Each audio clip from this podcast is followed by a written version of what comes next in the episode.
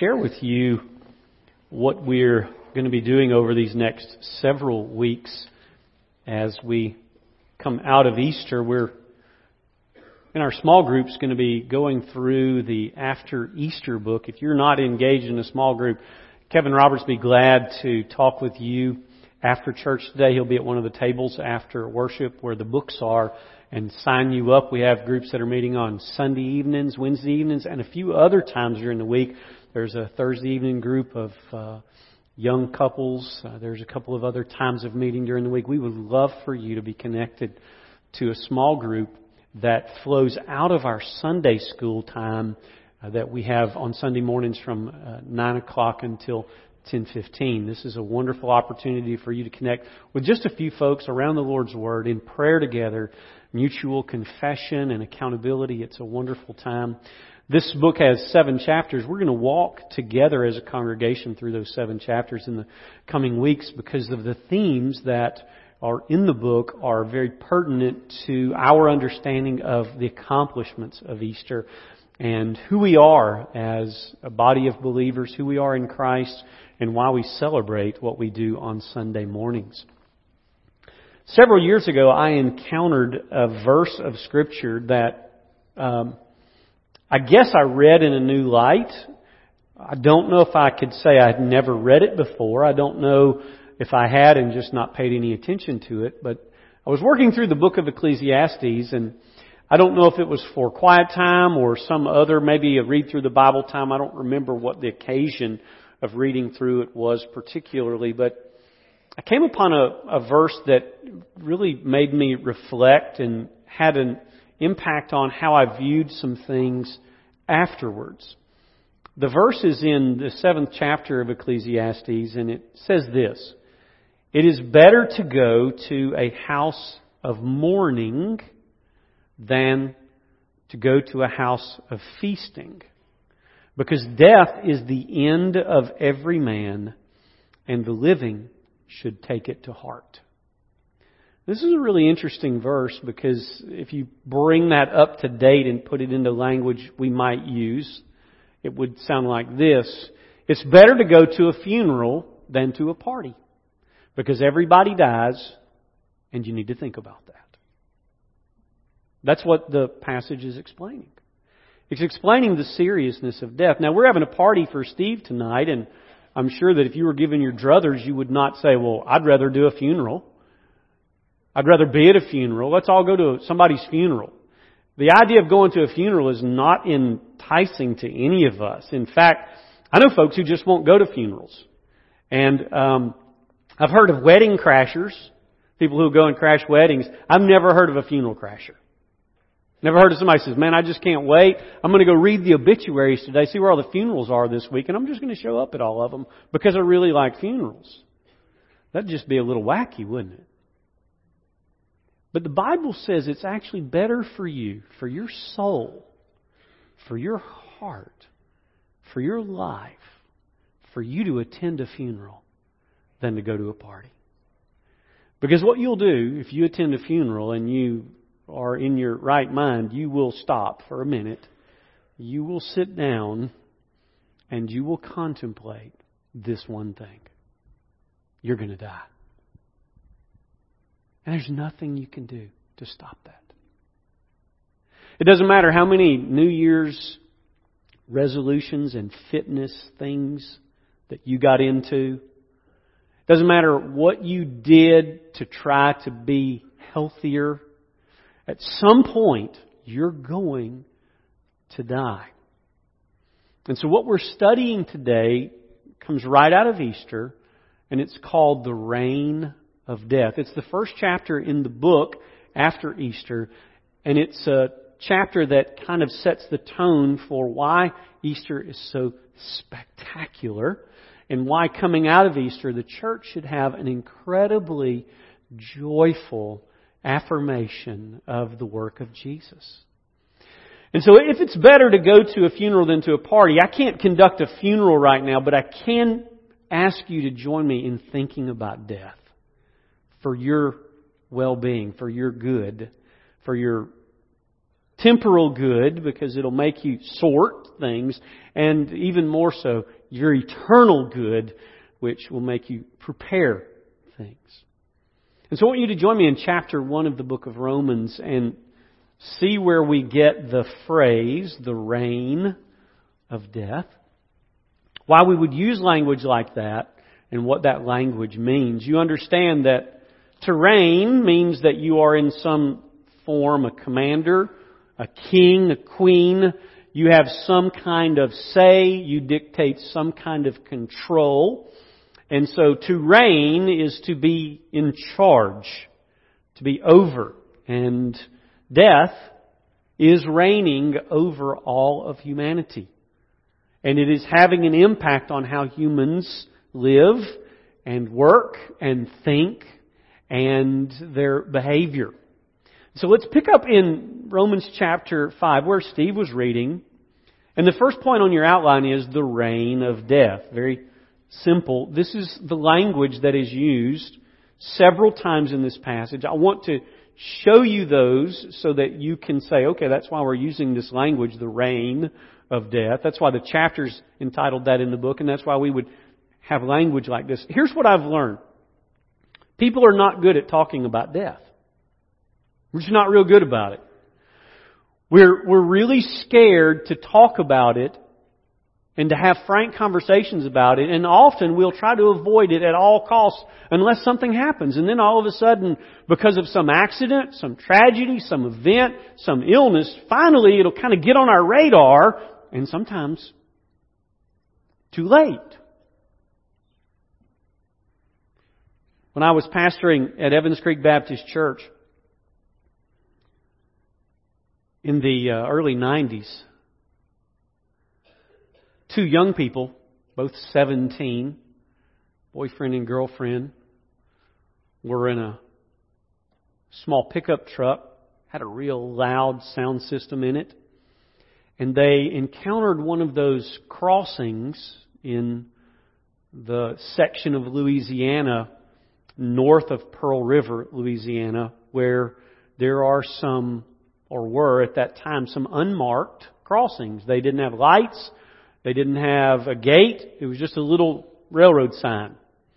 And this young couple somehow, distracted by the loudness of the music, did not hear, and this young couple got up onto the track just as the train was approaching, and two 17 year olds died at the same time. It was shocking to our whole community. The families of these two 17 year olds had no real connection with church, with God, with eternity and the ideas of the gospel. But suddenly they were jolted into a reality they had not wanted to um, deal with and be frank about, and it was one of the most difficult things that I ever walked through. When I came into the funeral home, and, and I'm not going to exaggerate even the slightest bit, one of the families was literally laying in a pile, weeping so hard and so uncontrollably that they could not regain their composure. It was one of the hardest things I've ever dealt with, and they, the two families requested a double funeral, and so I as a young minister in about 93, I think it was, maybe 94, conducted a, a funeral service with two caskets, two 17 year olds, and a packed house of broken people. Forced to face something that prior to this, either through distraction or through purposeful avoidance, had chosen not to have any kind of discussion about what does this mean? And what happens to people when they die? And it was hard to do. It jolted our community, it opened doors for ministry, but it also caused some friction because when we get frank about death, see, what, what, what folks want to do, and, and, and having pastored now for 25 years, what I've found is a lot of people really want you to preach their family members into heaven. They want a preacher to come up and find some kind of way to get them to heaven in the service.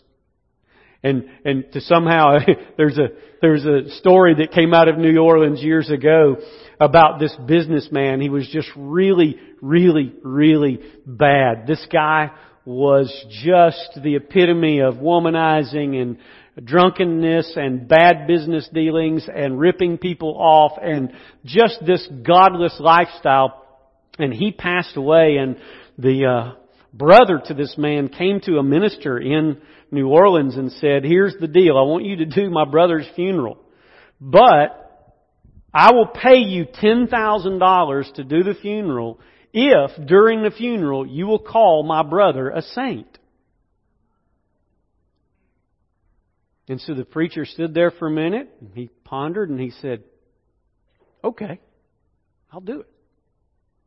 Legend has that he got up and he preached the funeral and right in front of him was the casket and he said, Friends, in front of you today is one of the most debauched people on the earth.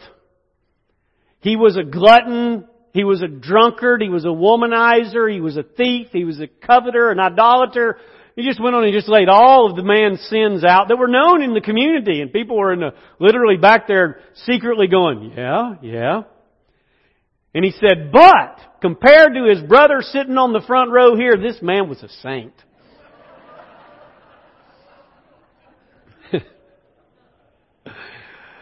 uh, so be careful what you ask for in funeral preparations. But quite seriously, when we get into the frankness of death, people get offended. The idea that a loved one could actually perish and go to hell is something nobody wants to talk about after the fact.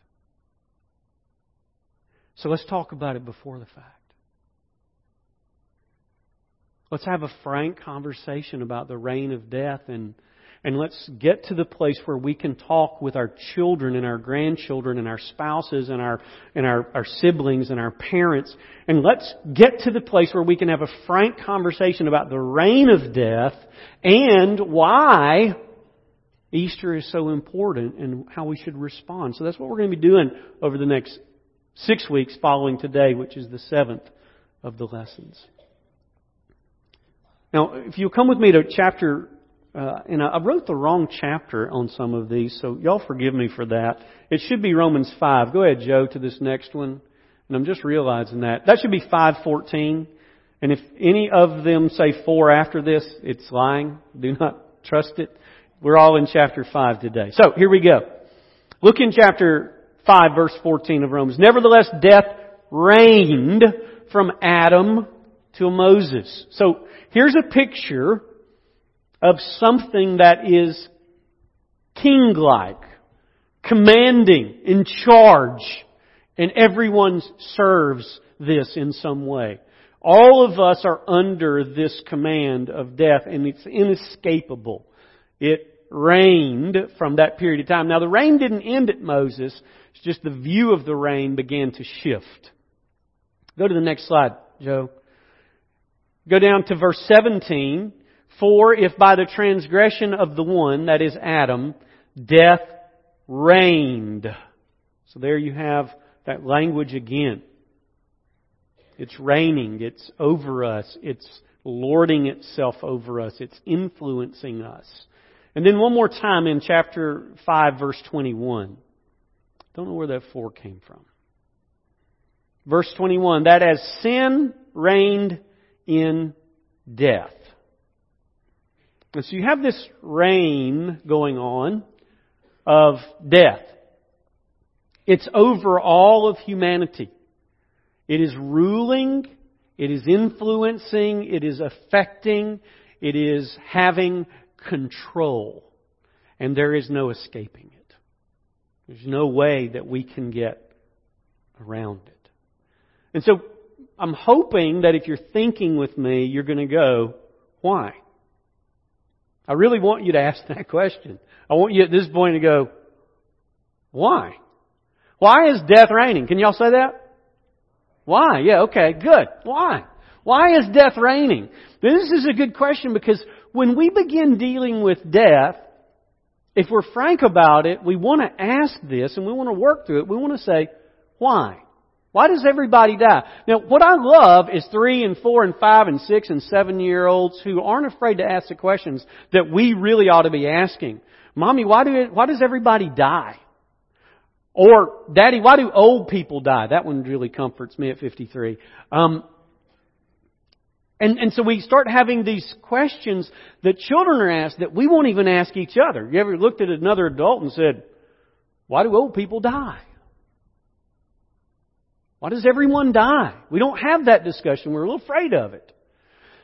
And so the Bible, first off, says here's the reality. The reality is death is reigning. And the question that the church needs to be able to answer to be effective in gospel ministry is why? And so that's our second point. The second point is the reason for death. The Romans states it as explicitly as anywhere. It's basing it on something that happened in Genesis 3, where God, speaking to Adam and Eve, said to them in chapter 2, giving direct command to Adam, the Lord said, The tree of the knowledge of good and evil you shall not eat, for in the day that you eat of it you shall certainly or you shall surely die. And so God forewarned that there was a thing that they really didn't comprehend called death. They had not seen it, tasted it, heard it, experienced it. They just were told and they were to trust God that if you took part in this, you would die. And so the Bible says that Adam and Eve took that fruit and they ate of it and God said, from dust you came and to dust you will return. You are dying now. And they were. So in chapter 5 of Romans, we have the reason for death in verse 12. Therefore, just as through one man sin entered into the world, and death through sin. The wages of sin is death. The reason there is a thing called death is because there is a thing called sin. And sin brings death. They cannot exist apart from each other. Sin brings death. The reason that there is a thing called death is our forefathers, Adam and Eve, having been told they would die, refused to believe and obey what God said, and they sinned. And the result is that death spread to everyone as a result of their sin. The reason there is death today is the sin of Adam and Eve. And the evidence of the power of that sin is the sin of all of us. And the wages of sin is death. Look in verse 12 again. Therefore, just as through one man, Adam, sin entered into the world, and death through sin, so death spread to all men. This touches babies in the womb. This touches infants. This touches elderly and young. It touches everyone. Death, in its reign, is reigning for a reason. And the reason is sin. So that, in a sense, all death is directly tied to sin. Now, it may not be tied to a particular sin that an individual is doing at the moment of death or preceding his or her death. But it is tied to the reality of sin in the life of Adam and Eve, so that all of their offspring, everyone born from Eve, is born with a sinful nature, a sinful desire, sinful heart, fallen and spiritually depleted, dead. In fact, the Apostle Paul explains it this way in the book of Ephesians. He says, You were dead in your trespasses and sins. And so the apostle Paul says there is a spiritual reality behind the physical reality. The physical reality is that you are dying. The spiritual reality is you are dead. And so he speaks of a reality that is there in the heart that is being evidenced by the body. And so sin is the cause of death. And again, be careful in your explaining or absorbing that. That's not to say that, okay, there's this act and then there's death and that those two are definitely tied together. That is not necessarily true in the life of an individual at a given moment. But there is this act in Adam and Eve and this death, and they are tied together with definitive connection that as sin entered through one man and death through sin, so death spread to all men. So in a sense, in Adam we sinned. In a sense, in Adam we die. And so that act brings death to us, and it is reigning over the world. Go to verse 15, same chapter. But the free gift is not like the transgression, for if by the transgression of the one, the many died. There you go again. Thank you, Joe. For if by the transgression of the one, the many died. So here's Adam, his sin, and then passing that on to all of his offspring, us, we die because of what Adam did, but we also, in a very clear sense, have the same level of deserving it through our own sin, confirming the nature of Adam. Let's look one more time in verse 17. For if by the transgression of the one death reigned through the one. So here's the answer. Why does death reign? Because sin reigns. Why does death come? Because sin came. Why does death touch humans? Because our human forefather Adam sinned and what affected him affected all of his offspring, all who are in Adam. So that in Adam all die. This takes us to the next level. So number three.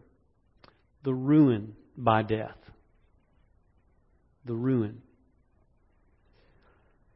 I'd like you to draw a little picture. Um, somewhere on, start with a stick figure, kind of in a little place on your thing. I wanted to draw it on screen and I just had trouble getting that done. So just, just draw a little stick figure. Ladies, if you want to draw a little lady, that's cool. Put the little dress on. All right.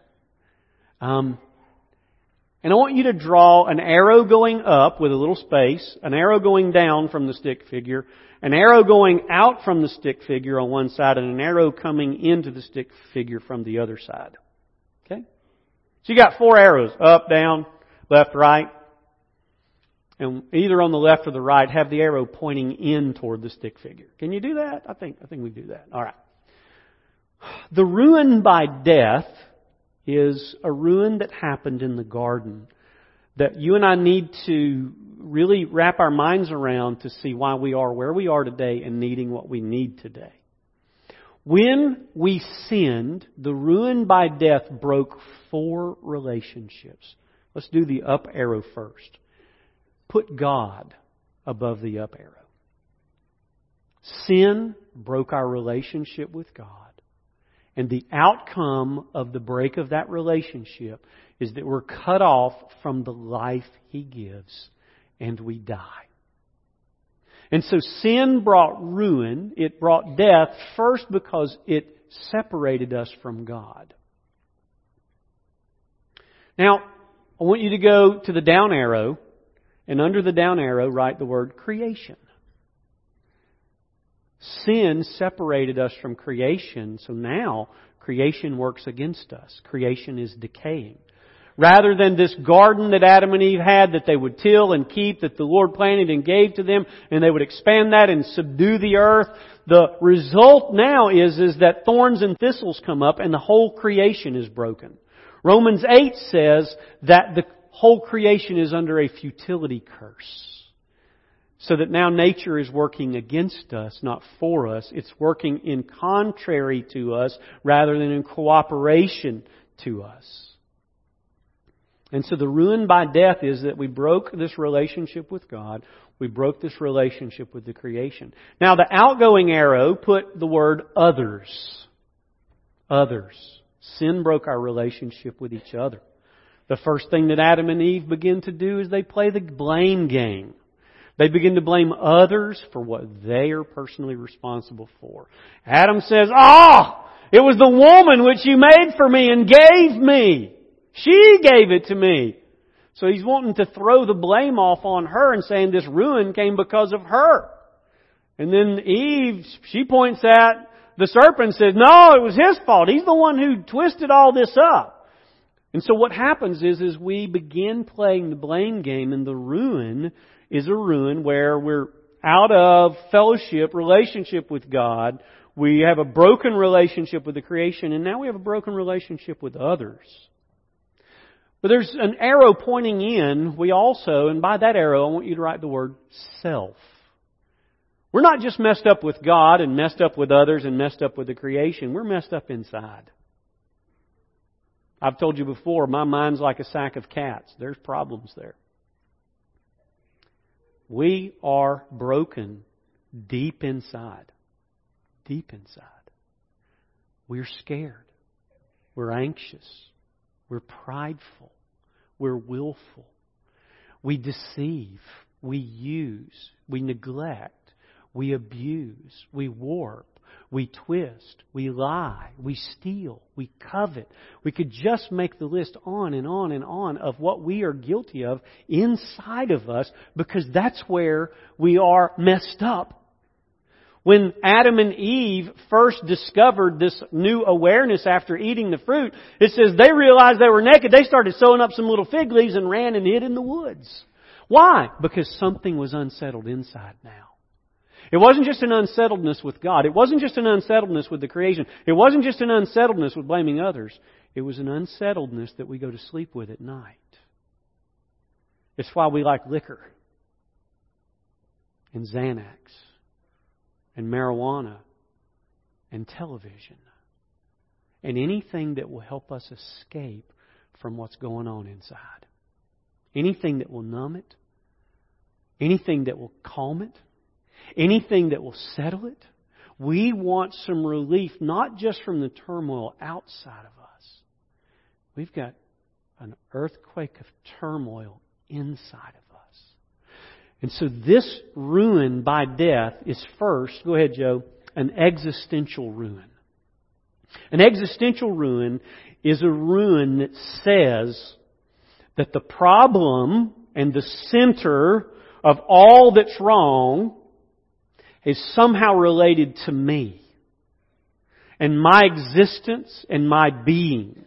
That's why some people want to no longer exist. They want to no longer be because they believe that that would give them some relief from the existential turmoil, from the sense down inside that something is going on in here. This is a grave struggle, and it is part of the reign of death. Death doesn't just nip at the heels of our bodies. Death nips at the heels of our heart. It scares us. It frightens us. It sometimes controls us. In fact, it's so powerful in its existential struggle that in the book of Hebrews, the Bible says that we are enslaved to the fear of death. In chapter 2, when it talks about Jesus' remedy, and we're going to get there in Hebrews, it says that we are, we, we are in such a struggle that it's called bondage to the fear of death. And so the existential ruin is the ruin that makes us see wrongly ourselves as kind of the center of the universe, the center of experience, and the place where all things are figured out. And it messes us up it doesn't help us rightly because what happens is we begin being self-centered, selfish. Now, existentialists don't like us to use those terms about their thought process, but that's what happens. We begin to be self-centered and we begin to think that things are figured out from here outward. It moves the center of where thought should be from God to self. But it's not just an existential ruin, it's an experiential ruin. All of those things I talked about anxiety, fear, sorrow, anguish, anger, bitterness, wrath, malice, envy, pride. You list out any of the deeds of the flesh, you list out any of the descriptions of sin, and all of those are experiential ruin. It breaks our relationships with our children when we sin and death is hanging over us. It breaks relationships with our spouses, with our families, with, with our parents. It's always bringing ruin. And the more that a person is engaged in sin, the more ruin there is around them. Because that's what death is doing. Death is havoc in the soul. And so something is occurring here. Now, God does us a favor in this, and I want to visit that for just a moment, and then take you to the last two things I want to share with you. When we read earlier in the book of Romans, it says, For until the law was in the world, uh, sin was not imputed. And then it talks later about the law coming in and it uh, increased transgression. I, I want to tell you a story that'll help you understand that. You see, between Adam and Moses, sin was in the world and death was in the world, and people were sinning and people were dying and they were being eternally judged for their lives. But God did a favor when He brought the law. Because what the law does is the law informs us. Now when you think of the law in this context, you have to understand all five books of Moses from Genesis all the way through Deuteronomy. Um, and so, uh, Genesis, Exodus, Numbers, yeah. Um, and so, it's bad when you forget the order of the Bible uh, while you're teaching. Um, so here's what's happening. The law is doing you a favor about death. Have any of y'all ever heard of Dr. Lister from the 1800s? Any of you medical folks remember studying Dr. Lister from he was born in uh, 1827. He lived until 1912. The guy's famous for this. Dr. Lister figured out what causes infections. Now, he wasn't the first one, but he was the first one to really nail it and put it into practice. You see, prior to Dr. Lister coming on the scene, here's how doctors operated. This is crazy. Doctors operated pridefully by thinking that all the blood stains that they had gotten on their shirts, on their, on their, the, the outfit that they would wear was a was a medal, a badge of honor, of experience. So they didn't wash their clothes between surgeries or even between days of surgeries. And so they would operate and get blood and guts, I'm sorry, but they'd get that on them and then they go to the next patient with the same bloods and guts and the same blood and guts and, and the same tools and go to work on the next guy and then hang the robe up, pick it up the next morning, put it on, grab the same tools and do the surgeries again. Do you know what everybody was doing? They were all dying. And nobody wanted to go to the doctor because after you went to the doctor, you just died. You got gangrene, you got infection, and it was horrid. And so nobody wanted to go. What Dr. Lister did is he found out that bad air wasn't what was causing infection. That's what they thought back then. They thought that if you could just air out the operating room, people wouldn't get sick. So they'd take those same nasty instruments and that same nasty outfit and they'd operate on somebody and they'd die and they'd say, well, it must be bad air. We need to ventilate better. What Dr. Lister did is he came in and he was able to prove that there was a thing called germs and that certain chemical compounds, the first one he used was phenol. Certain chemical compounds would kill that stuff. So he started cleaning his medical tools and cleaning his hands with phenol and then inserting after surgery some soaked cotton balls with phenol on them and found out that people quit dying from infection. And so what he did was he didn't he, he, he, didn't cause germs. He let everybody know what the germs were actually doing. Now here's what people did. In rebellion, when he first started publishing, doctors worked even harder to be dirtier at their surgeries to try to prove him wrong. And so doctors would go weeks without washing their robes or their tools trying to prove him wrong. It didn't work. But in their rebellion, they didn't want to assume that they were the ones who were wrong. Now listen carefully about the law. When God gives us the law, it doesn't cause death. Death was already there. It tells you what is causing death. But when the law was given, it said transgression increased. Why? Because when God comes to you and He says you are responsible for your own death by your own deeds. And if you stay in those deeds, you're going to surely die without repentance and faith in Jesus. What people do is they bow up at God and say, uh-uh, it ain't my fault. I'm not the wrong one here. Don't tell me about sin and righteousness and judgment. I'm good to go. And what they do is just like those doctors who were bowing up at Dr. Lister's teaching they just create more death.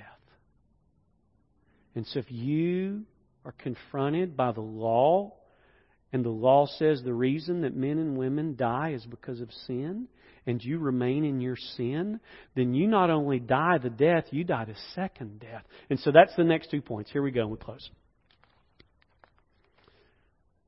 Joe, help me out. Number four, the reality of death. The reality of death. I don't know if anybody's had this talk with you, but here's the talk. You're going to die.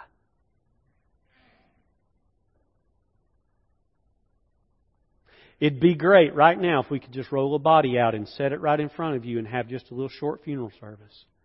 Because it says in the book of Ecclesiastes, it would be better for you to do that than to go to Steve's party tonight. Because if we'd roll that body out and you'd come by and look for just a minute, you'd have to say, I have to pass this way too. I'm going to die. And there's nothing that I can do to stop that process.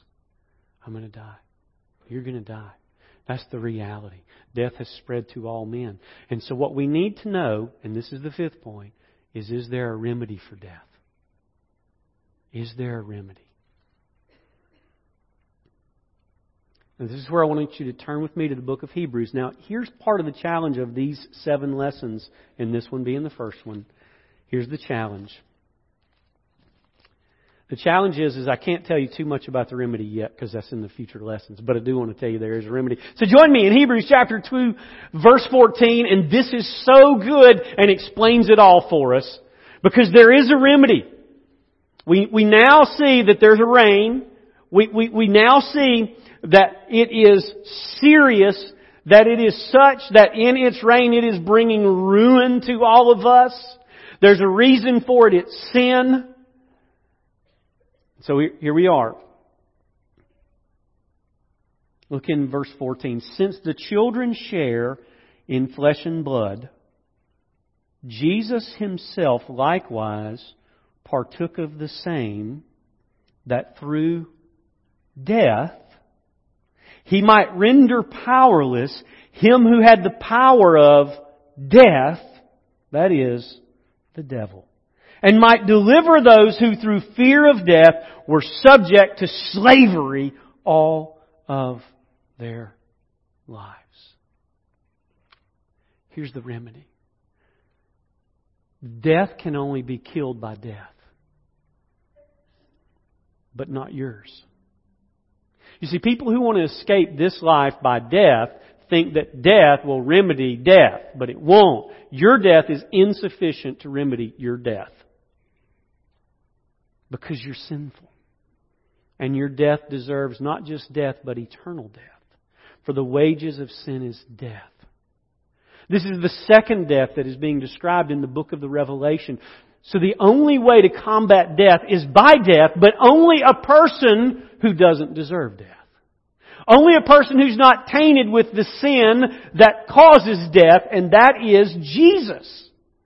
So here, read it again. Since the children share in flesh and blood, Jesus himself likewise also partook of the same. Jesus put on your skin. You see, he had a problem.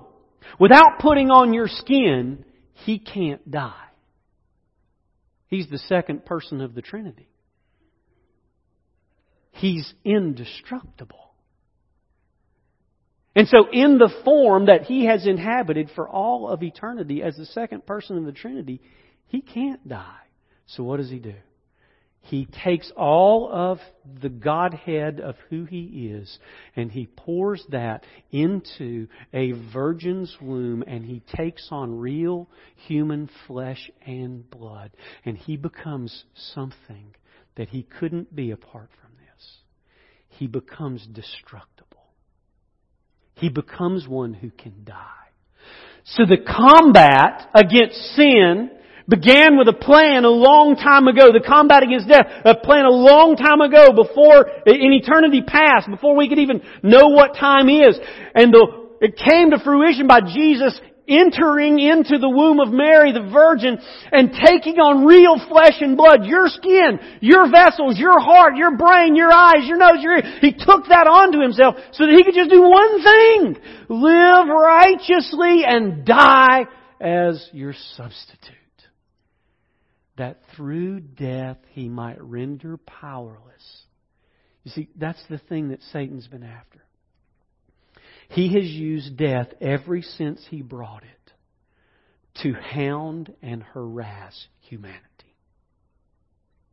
He's hounded us into false religions. He's hounded us into addictions. He's hounded us into all kinds of lying and cheating and stealing and killing. He's hounded us into those things. And Jesus steps on the scene and says, I'm going to break his power. And he breaks his power not just through life that is sinless, but through death, that he might render powerless him. This is where Paul the apostle picks up that verse and says, O death, where is thy sting?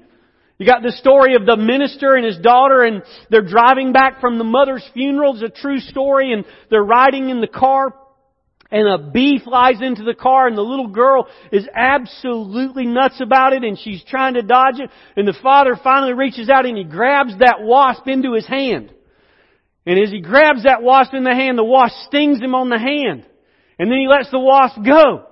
And the little girl starts screaming, going, no, you let it go, you let it go. And he turned around and put his hand in the back seat and says, look, what's in the middle of my hand? And she looked and she said, oh, there's something in there. He said, that's the stinger. I've taken it. He can't sting you anymore. When Jesus was on the cross, and he was your representative, he grabbed death with his hand, and it stung him and all of the pain and anguish and suffering of a quadrillion, billion, zillion years of dying and being in hell was absorbed into his body on your behalf. And though Satan was let go to run temporarily around the earth, he no longer has the sting or power of death. It has been vanquished by Jesus, our King. And if you would turn to Him right now, the power of death to harass you would be removed. And so I invite you to come to Jesus. Would you bow with me? You feel the ruin, you know what I'm talking about. You feel the anxiety, the stress. You feel all those things. Jesus has come to set us free from that. To take away our fear of death, to take away the sting, to take away the power. Jesus has come.